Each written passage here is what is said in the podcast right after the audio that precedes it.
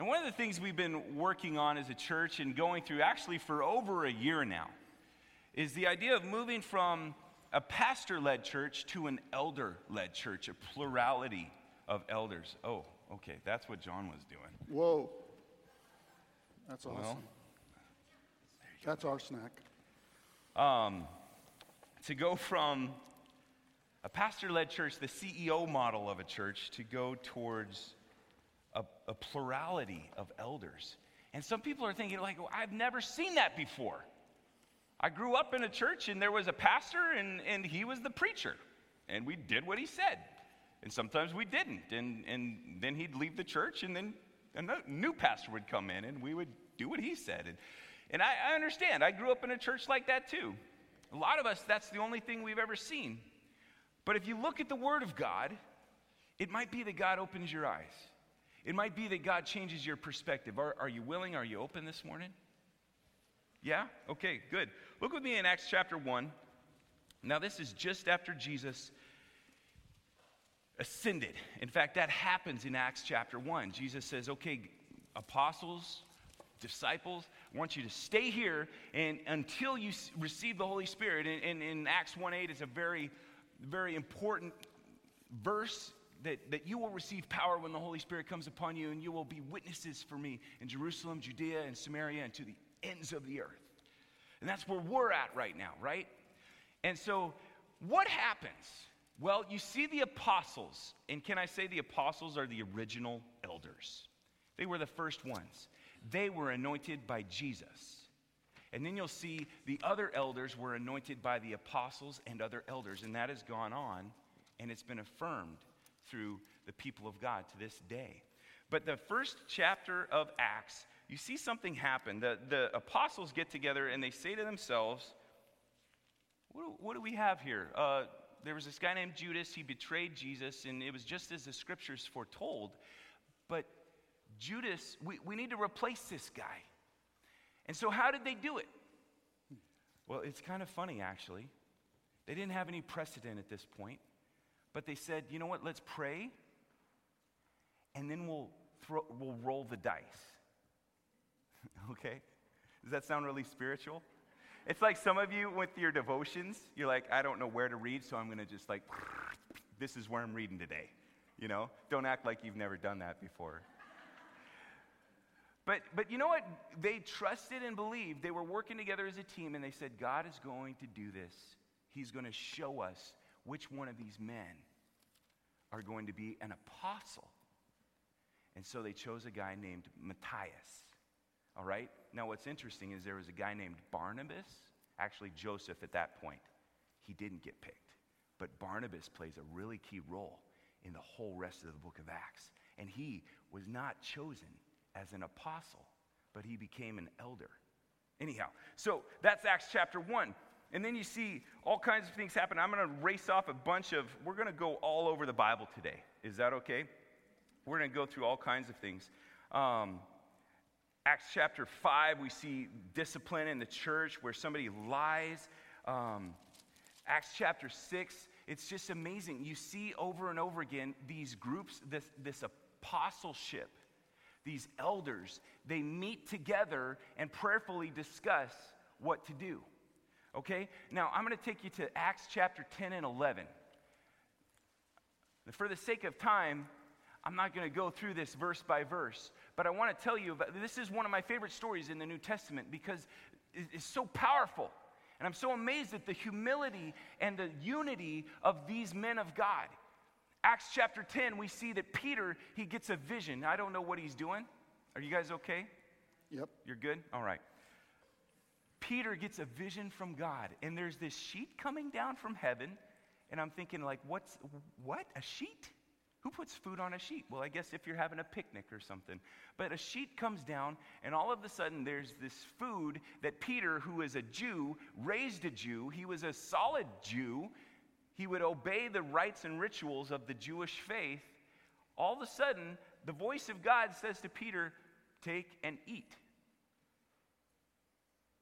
Bacon cheeseburger. Eat it. Eat, eat the shellfish eat the lobster. And Peter says, never, God, I would never do that. And God says, What I've cleansed, don't call unclean. Do you realize what a what a crazy curveball this was? The only thing they had ever, like, the, the people of Israel had all of these distinctives. One of them was that they had only one God that they worshiped. But another one, well, there was circumcision. We don't have to go into that, do we? But then a third one was their dietary restrictions. And it was, a, it was part of who they were as a people. And so for God to say, hey, take this and eat this, Peter, it was just such a shock to him. So again, God said, no, take this and eat this because what I've cleansed, don't call unclean. And Peter was thinking about that. He's thinking, what is this? What is God saying? What is he doing? And all of a sudden, there's this guy named Cornelius that shows up. Cornelius actually had sent some messengers because he had received a vision from God. Send people to this house at this time, and I will have a guy there, and he's going to come and listen to what he says. And so, just as Peter was reflecting on this, there was a knock on the door. Peter went with these messengers back to Cornelius' house, shared with them the love of Jesus, shared with them the gospel that Jesus came for us. He died for our sins and was raised again. And, and it was just as the scripture said he would. And they believed and they received the Holy Spirit. And Peter had never seen this before. And he was thinking, this is, this is crazy. What do I do with all of this? And then, and then he said, okay, you guys are now followers of Jesus. And he baptized them. And he came back to Jerusalem, and the other apostles, the other believers, they looked at Peter and said, What have you just done? You heretic. And that's where we pick up in, in Acts chapter 11, if you'd look there. Paul, actually, his name is Peter. I don't know why I said Paul. Paul's coming up later, okay? Sorry about that. Peter responds to the church. And he says what happened. He gave them an account in the first part of chapter 11. And then look in verse 16. He says, uh, uh, verse 15, is that what I said? As I began to speak, the Holy Spirit fell on them, just as He did on us. In the beginning, He's referring to, to Acts chapter 2, where the Spirit of God just flooded the church. He said, The Spirit of God fell on them, just as He did on us. Verse 16. And I remember the word of the Lord, how he said, John baptized with water, but you will be baptized with the Holy Spirit. So he remembered the words of Jesus, and all of a sudden the light bulb came on in Peter's mind. And he said, Oh, Jesus said this sort of thing would happen. In verse 17, if then God gave the same gift to them as he gave to us when we believed in the Lord Jesus Christ, who was I that I could stand in God's way? When they heard these things, they fell silent. Who's they? the other apostles. They fell silent and they glorified God, saying, Then to the Gentiles also God has granted repentance that leads to life. Isn't that amazing? Do you realize what humility that takes?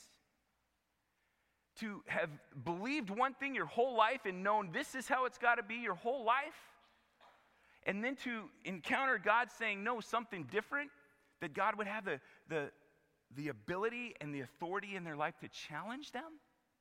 And as a group, they, it says they, they said, This is what God is doing.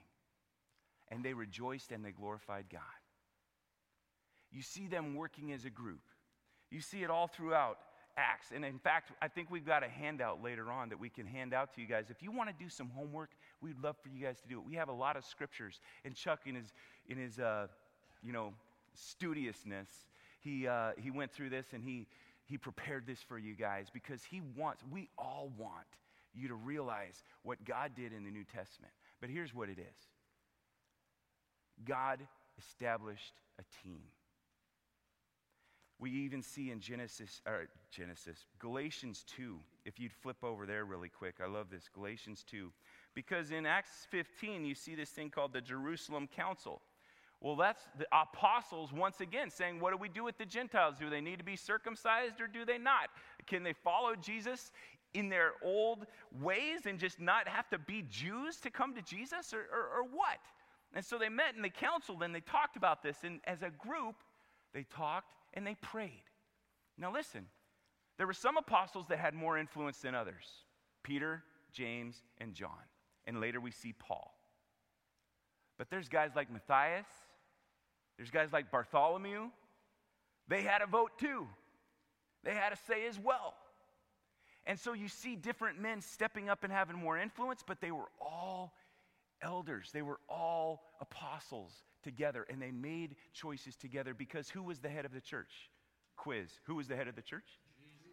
Jesus. Jesus. It was God. They were saying, okay, what is God doing? And when we all believe this, we'll, we'll follow that and we'll make those decisions. And so here we are in uh, Galatians chapter 2. I've got it in my phone Bible. Here it is. I love this passage. It's one of my favorite passages. I love, you remember Galatians 2:20? Paul says, "For I have been crucified with Christ. Nevertheless, I live. It's not I who live, it's Christ who lives in me. And the life that, that I now live in the flesh, I live with, by the faith of the Son of God who gave his life for me. I love that.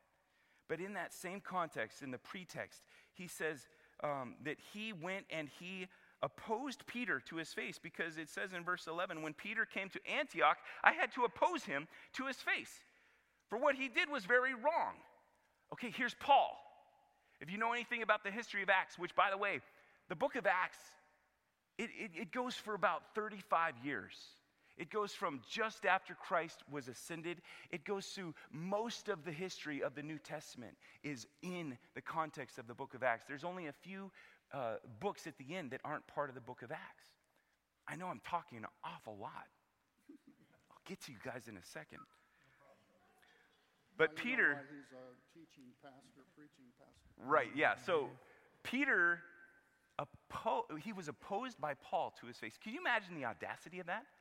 I'm Peter. I'm the Peter. Have you ever walked on water, Apostle Paul? I don't think so. I have. But here was Paul, and he had the, the right, the position, and the authority to challenge Peter to his face. And Peter receives that, and he repents, and he changes. And that's the context in which Paul said, I've been crucified with Christ. That's what it takes. Did you know that? That's what it takes to be part of this family of, of God. There's going to be things that happen that's not your preference. It's not like, I, I prefer this. Or I, I was thinking this was right, but actually, now that, you, now that you mention it, you're right. That's what God is doing. That's what it takes to be a part of the family of God. It, it takes that. The old Ben is dead. He's gone. And God is living through me. Can I simplify it for you in one word? What is an elder? Shepherd. Write it down. Shepherd. That's what an elder is. And, and what's funny is you see in shepherd, uh, shepherds in the New Testament, when, when Jesus was born, shepherds were in the field. It was shepherds plural, which is interesting. It wasn't just one shepherd lonely out there trying to protect from all these different wolves, but there was a shepherd. What does a shepherd do? A shepherd does basically three things he feeds and provides for the flock, right? He protects the flock. And then he makes sure that the flock is multiplying, right? If the flock isn't growing, if they're not making more sheep, then they're going to go out of business pretty soon. It's part of the job. So God has called us to be shepherds together at Crosspoint. Jim, go ahead, take it away. Woo! Sorry about that. Good preaching. Well, that's, you know, that's again why I said, Ben, you've been appointed as our preacher, teacher. He always has great things to say. We all want to take part today just to try to show that the elders, as we've prayed and become choices from this church to become your elders, I just want to share how the last few weeks and the last few months, us four have really just come before the Lord in things that need to take place within this church and, and bonded us better than I've ever seen in a church that I've served in for a long time. One of the neat things, well, I shouldn't tell them this part maybe, but We've even had group hugs, you guys. Oh. That is crazy. Aw. Group hugs at first, it's like, whoa, we're men, wait a minute, you know, and then, and then all of a sudden it happened. It just happened. And that's when God's really working within you, I think, that the Spirit of the Lord's within teaching us and training us, and we just want to be brothers that not only love each other, but love Jesus. So I just wanted to point that out. My part today is a little bit shorter and a little bit different part of it. We're going to look at Scripture. How is an elder pastor somewhat appointed? And we want to say that it, it's individually a desire. I'm going to take you to Timothy uh, 1 3 or 3 1 in just a minute, but it's the desire of the Holy Spirit working within somebody that, that as they come to know the Lord and, and, and be touched by the Holy Spirit, that God gives you a desire to be a leader and then to take action in that. Look at with me 1 Timothy 3 1. And it's going to talk the whole area. I'm not going to get into all of it, but it, un, what I'm going to read you is how that takes place. And then underneath that area, we'll tell you what it takes to be that person. And you know, we're not perfect, but God has specifically said what it would take for this person who has that desire. But listen to what he says here. Again, 1 Timothy 3 1.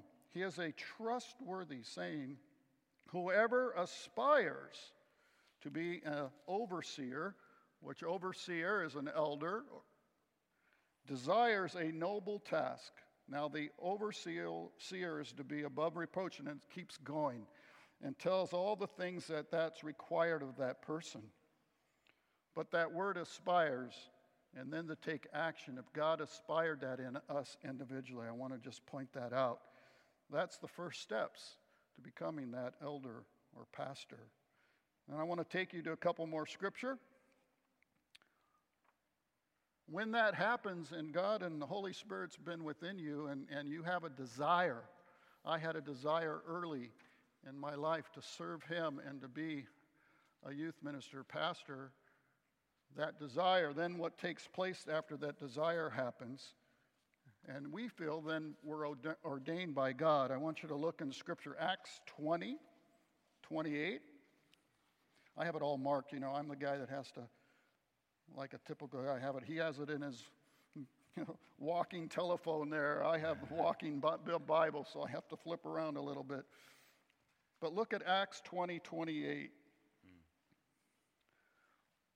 It says this Keep watch over yourselves and all the flock of which the Holy Spirit has made you overseers. There's that word again.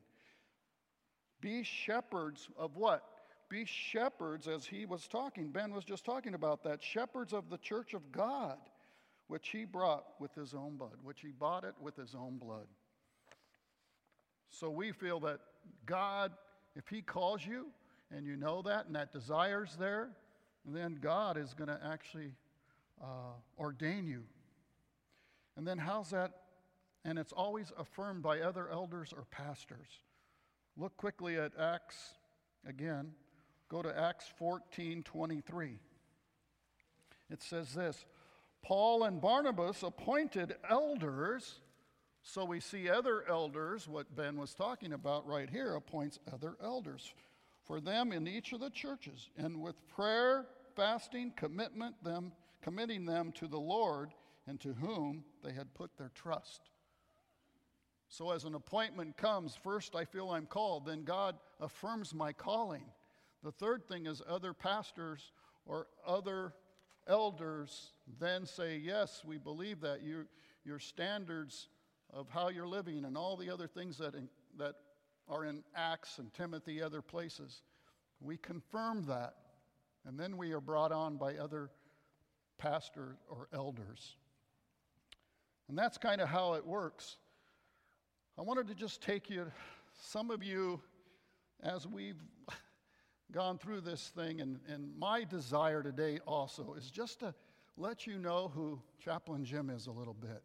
How did some of what I've heard sometimes is that we have just seeking God and, and trying to figure out who's really our lead pastor and all the things we're trying to do as we're a team. But you know, unfortunately, somewhat what happened with, with I'm just going to take you in a couple places real quick.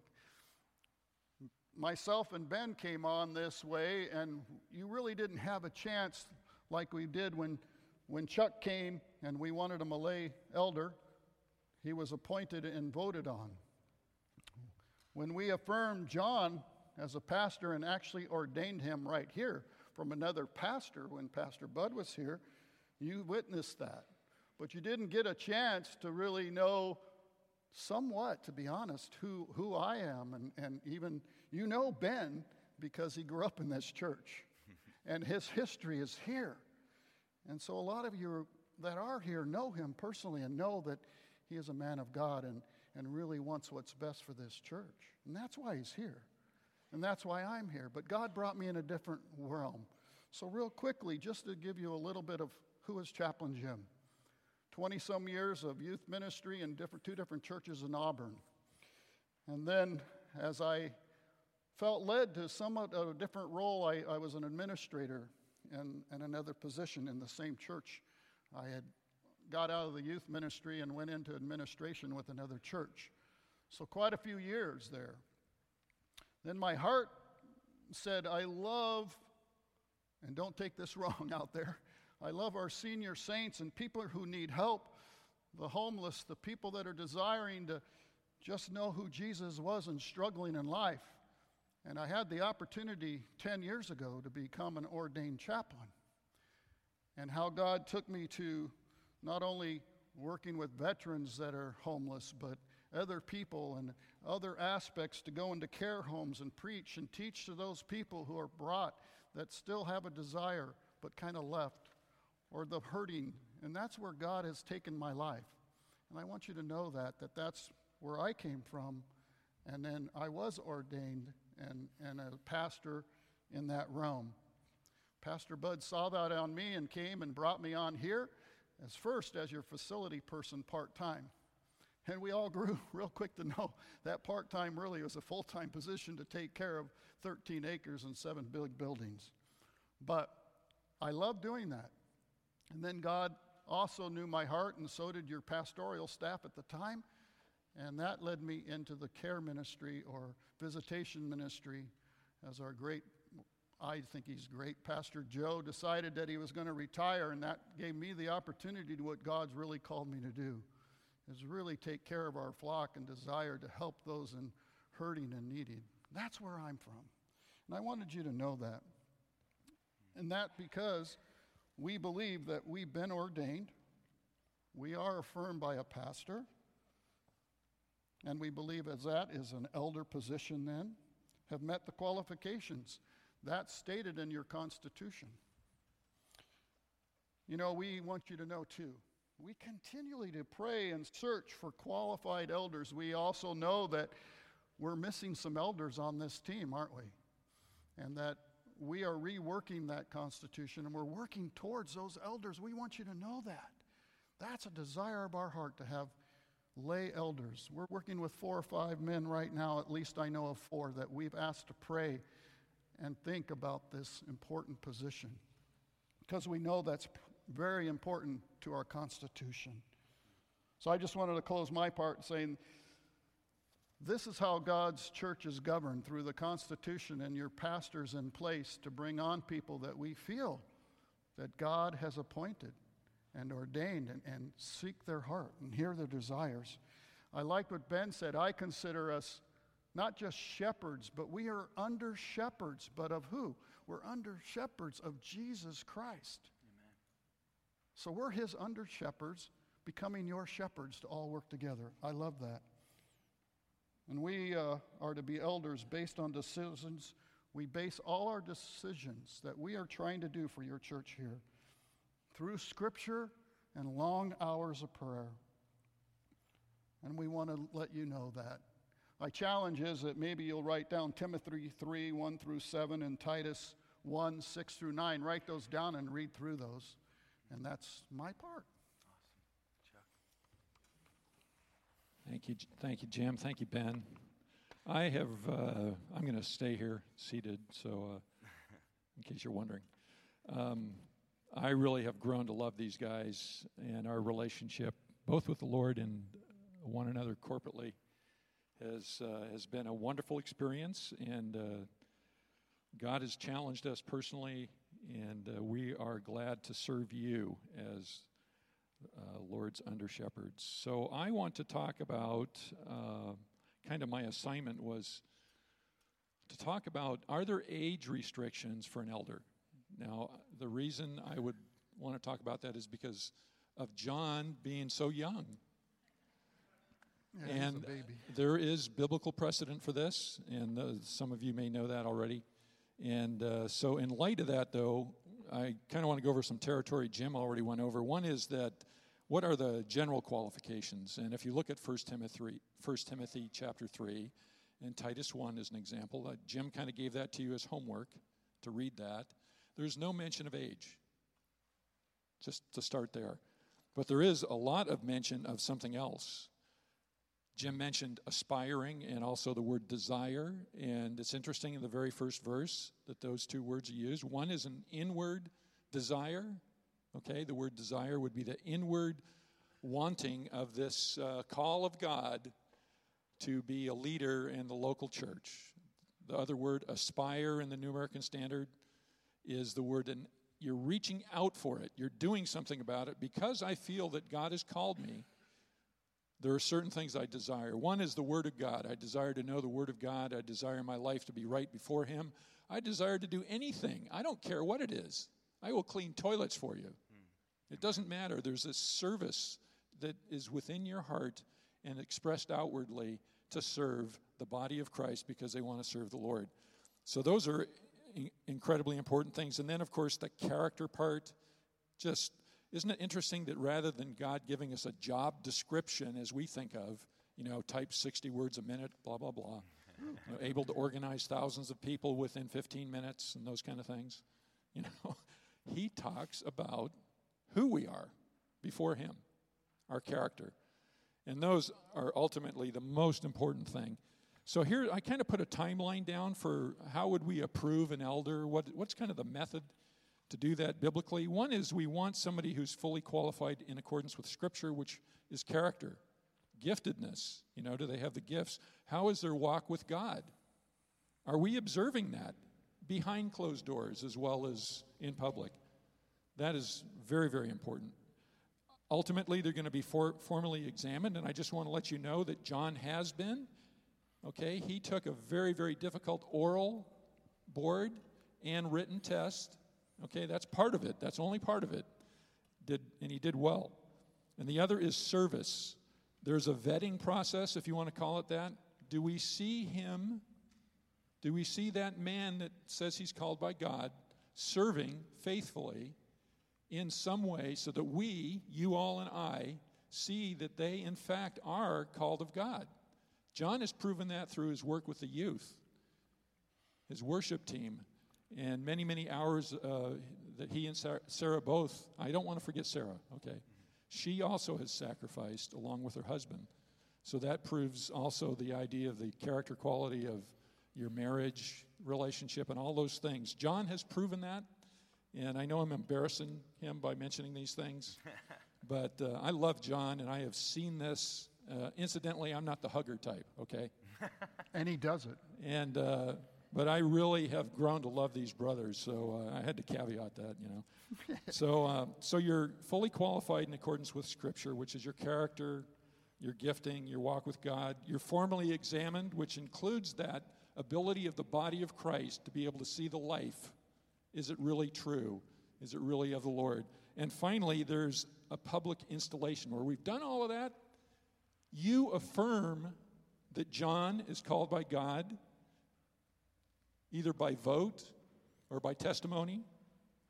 And then we ordain him, which is kind of that formal thing where he gets, gets a certificate, he gets the elders pray over him, and all that kind of thing. We have a formal ceremony up front. So that's kind of the thumbnail sketch of all of that together and, and how it happens. And we did that because we felt John was called of God, that he is a man of God. Now, I want to talk more specifically the other point is elders are appointed by elders, but lest those elders be fools, they appeal to the body of Christ and say, look, We're thinking this man may be called of God, that he may be a fellow elder. What do you all think? We give you time to think about that because maybe, maybe there's things you've seen in my life or someone else's, and you go, I don't know about Chuck. There's a, a but there, you know. And that gives you a chance, gives the Holy Spirit a chance, the elders a chance to make a wise decision about that particular person who's chosen. So, um, and there's instances in Scripture uh, that have already been read. Now, the question that we're actually, actually looking at is are there age restrictions? And this would be in regard to John specifically, but really all men. There may be young men out here right now who think, maybe I am called of God. Do I have to turn 30 before that? You know, like they did if you want to be a member of the synagogue, a leader, okay, a rabbi.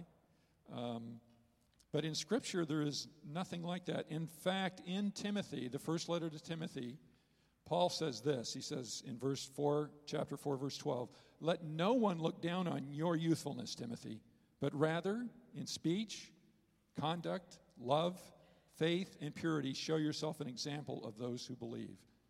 So obviously, he was getting some heat by somebody saying, You're too young to lead us. And you know what Timothy was doing? He not only was an elder, he was an elder appointing elders. How about that? And he was a young guy. But God had called that young man.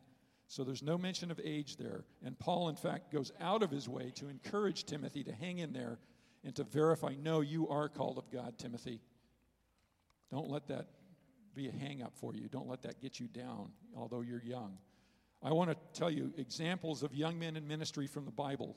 You know these guys. Joseph, he was a teenager.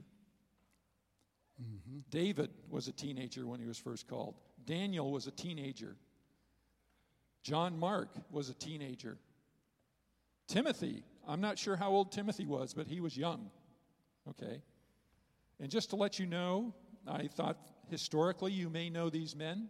There's a young man in the 1700s, his name was David Brainerd. He died at 29. But at a very young age, in his late teens, early 20s, he was noted for his work with the American missionaries. I don't know if you've ever heard of Jonathan Edwards. He was a, an intellect, he was an intellectual guy, a pastor in the East, and during the same time period. And he looked up to this young man who was probably 30 years his junior at the time because of his example of holiness and conduct, just like Paul exhorts Timothy to be. Robert Murray M'Cheyne, uh, Anybody heard of Robert Murray M'Cheyne, Another pastor, missionary in the early 1800s, Church of Scotland. Died at 29 years old. He said this. How mature would you have to be to say this as a young man? It is not great talent God blesses, so much as great likeness to Jesus. A holy minister is an awful weapon in the hand of God. What a beautiful testimony. Charles Haddon Spurgeon. I don't know how much you know about Charles Spurgeon. You know when he his first church was? He was 17 years old. 17. Is that crazy? Well, maybe to the world. But obviously, he had a great testimony for Christ. And uh, f- for about 38 years, he uh, preached very strongly. And I think his second church, he was in his early 20s. Okay? So John's an old man compared to the Charles Spurgeon. So uh, Jim Elliot, you've heard of him with the Auca Indians in the 50s and how he was killed by the Aucas. And then uh, his wife and the other ladies, Elizabeth Elliot at that time, they went back to the Auca Indians, the same ones that murdered their husbands, five men. Okay, and that's kind of women these were. But Jim Elliot said something wonderful, and he died at 29 when he was murdered. So, his very, very early 20s, he was a pastor already. He was ordained, preaching and teaching. He is no fool who gives what he cannot keep to gain what he cannot lose. That was Jim Elliot's attitude as a young man about Jesus and about his life. So, this, there is no age restriction. Obviously, you know, there's a, a vetting process, there's wisdom in that. So John has been called by God, and I am I am love John. I love that he's here. I love each one of us is so different. if you know us, you know how different we are, and yet how complementary our relationship has been with one another. And it's been a tremendous blessing and privilege to, to serve with these men. I got to say, I'm the, I'm the oldest one, but they have a hard time keeping up with me. They'll admit that. That's true.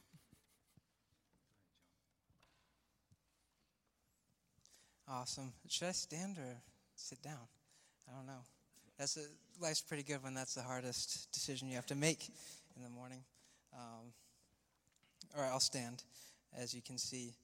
Um, I'm glad Chuck said all that after I had, uh, when Ben said Paul instead of Peter, I lean over to Chuck and I say, Well, Jesus knew he was going to call Paul, so why did, why did Jesus even change Peter's name, right? Because from Simon to Peter. And he was like, John, that wasn't in English. I knew that. So I'm glad he said all that after I make a stupid comment like that. Um, it was half joking. Are you guys awake? I know they're like, okay, we're going to give you the last spot, right? When everyone's really attentive, when everyone's really paying attention, uh, we'll give you that spot. Uh, maybe they won't pay attention, hear what you have to say. Maybe that's what they're hoping. All right. So I have a. I'm going to start with a little story. Um, I, I've been at camp for the last three weeks, and I got to sit with this this older guy, around 50, 60 years old. Some of you that's super old. Some of you guys that's like like super young. Um, but uh, I got to sit with this guy, and I love that's this. That's why I'm here. Is um, I love sitting with people that are older than me that have so much wisdom. Um, they have so much wisdom and they have the best stories. And they've learned how to tell the best stories. So, this guy, uh, his name is Scott. Not your guys' Scott. Uh, you guys don't know this guy. He's from out of town. And I sit with him at the beach and we're just talking. And, and he tells me a story about him in high school. And he's, he, there's this girl in high school named Marcella.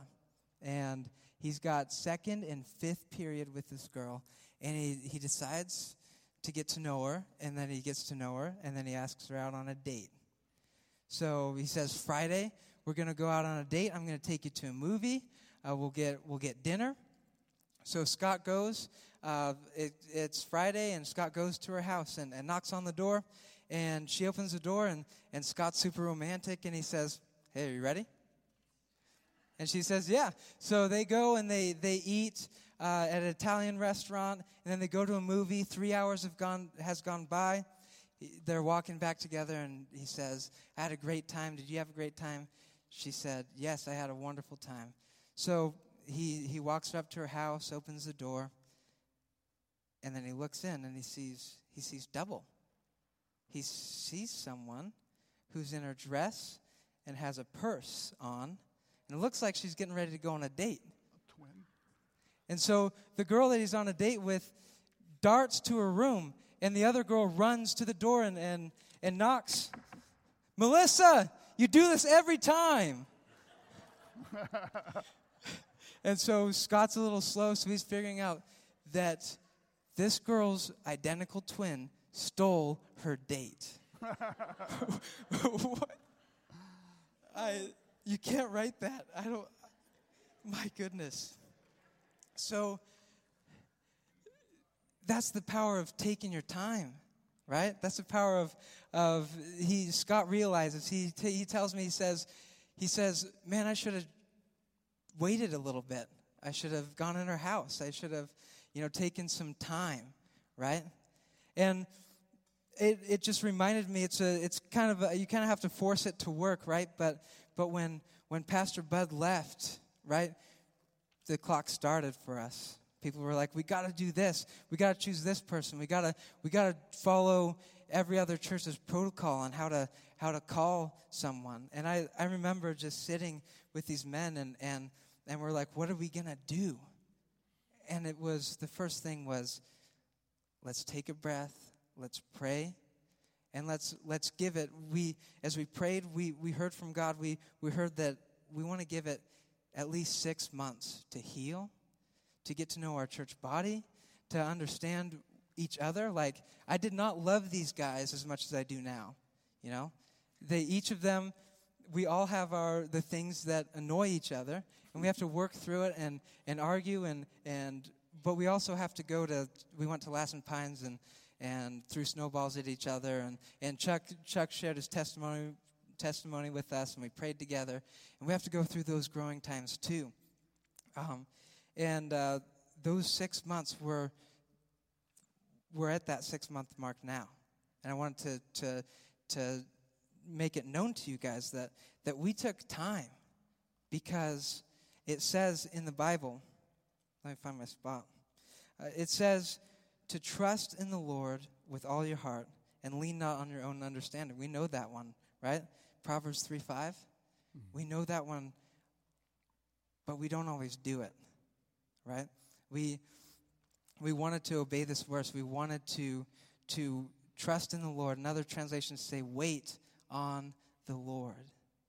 We didn't, we didn't want to take other people's opinions. We didn't want to take our own opinions. We wanted to hear what God was telling us as, as elders, as leaders of the church. And that's, that's what true faith is. Faith is complete trust and confidence in someone or something. And we wanted to say, we as elders at Crosspoint, we are, our full trust and faith is in Christ. And then, so, so I'm going to ask you, will you join us? Will you, will you, will you trust us as, as elders eh, as we are waiting on, on Christ to show us what's next? Will you as a body join us in that? And I've, I've got other, other examples about that. I've got, immediately I thought about Job. He could have, he could have ended the suffering so many times but he, he endured the suffering against the advice of his friends, against the advice of his own wife. And look how that ended for him with blessing. David could have taken his kingship. I can't remember how many times he could have killed Saul. And what, two or three? He could have, he could have ended Saul and became king. But God, that wasn't in God's plan. Right? Mm-hmm. We can we can have a pastor, we can have someone. It's it's easy. There are people looking right?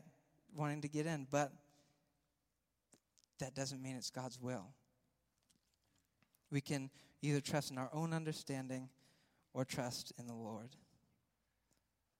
Uh, one thing that one that was on all our hearts was before, and this has to do with elders. Before before Jesus called his his twelve, he fasted and prayed, and he heard from God who it will be, who the next the next disciples will be, who his 12 are.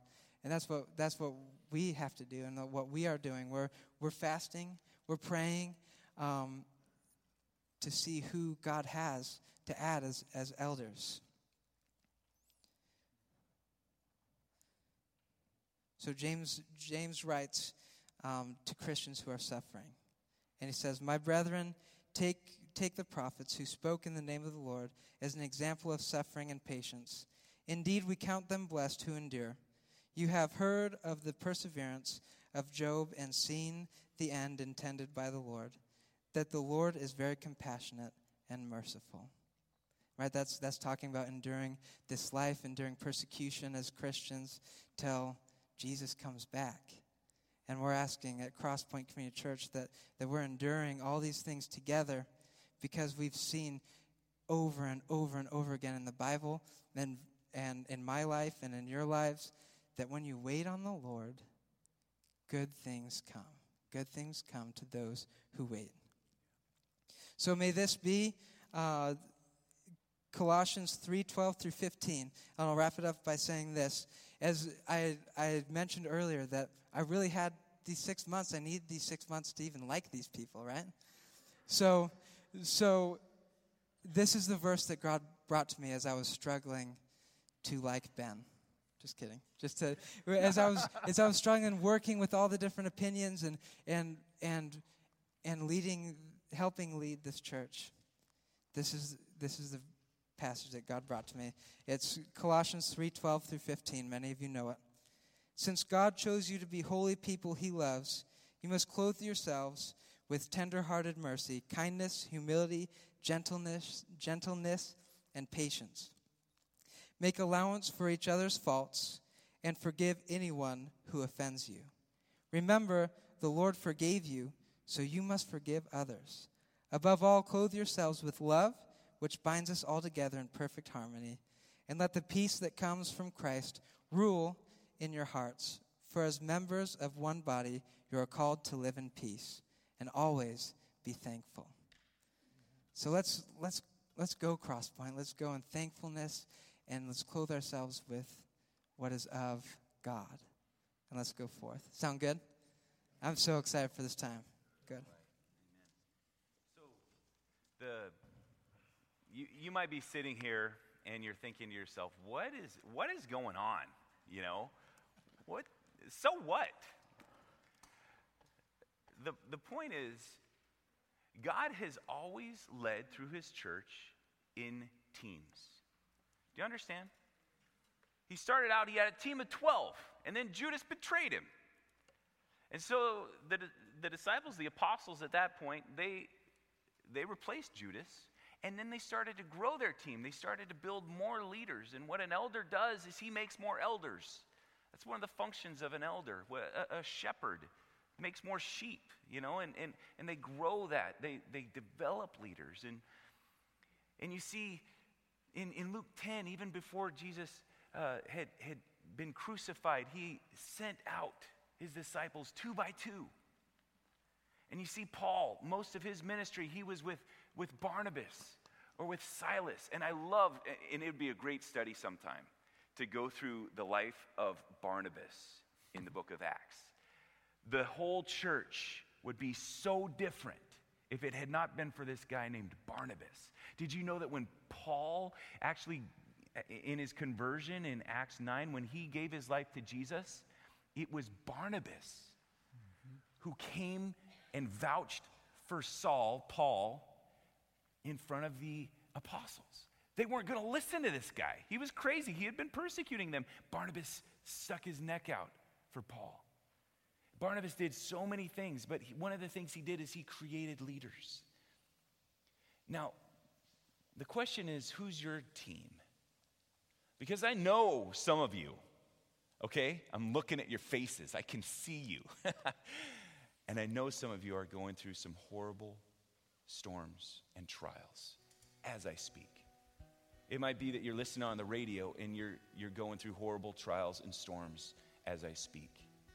The question is are you going through it alone? Are you going through it alone? You know, we've been through a difficult season in our church. When our pastor abruptly was called to a different ministry, that was tough for us to take. All of us went through some, some tough things. But we've got the Word of God, we've got the Spirit of God, and we've got the people of God. And I think that's enough. Amen? Amen. Question is, how about you? How about you?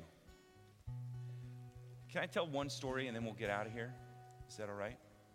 About four years ago, almost to the very month, I was walking a dirt path to a Muslim village in India. This Muslim village had warned me and my two Indian associates, who were my partners in ministry. They had warned us don't come back here. If you come back here, we will beat you. Maybe even worse.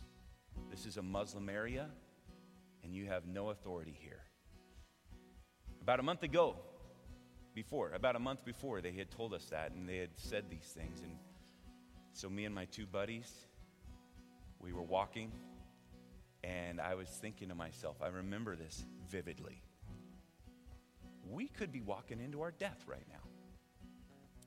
I thought of these two scrawny young Indian men, and I thought they're certainly walking into their death. I could probably get away, but, uh, you know, all I have to do is outrun them. And I, I just remember thinking, though, we had studied the scriptures together, the three of us, and we had prayed and we realized we need to fear God rather than men. And Jesus said, All authority on heaven and on earth has been given to me. Therefore, go into all the nations and make disciples, baptizing them in the name of the Father and the Son and the Holy Spirit, teaching them to obey all that I've commanded you. And be sure of this I will be with you to the very end. And so here we were walking into that village. And you want to know something cool? The very guy, the Muslim leader who was opposing us, gave his life to Jesus. And as we speak now, he's making disciples for Christ, leading Bible studies for Christ. That's kind of what's happening. Isn't that amazing? But I bring it up because if, if it had just been me walking to that village, I would have bailed out several times. But I had brothers walking beside me. By myself, it was too much to bear. But with my team, we made it through, and God did something extraordinary. I feel that exact way in our church. That we're in a moment right now as a church. You might be in a moment personally in your life where you, you're scared, you don't know exactly how everything's going to play out. Maybe you want to bail out.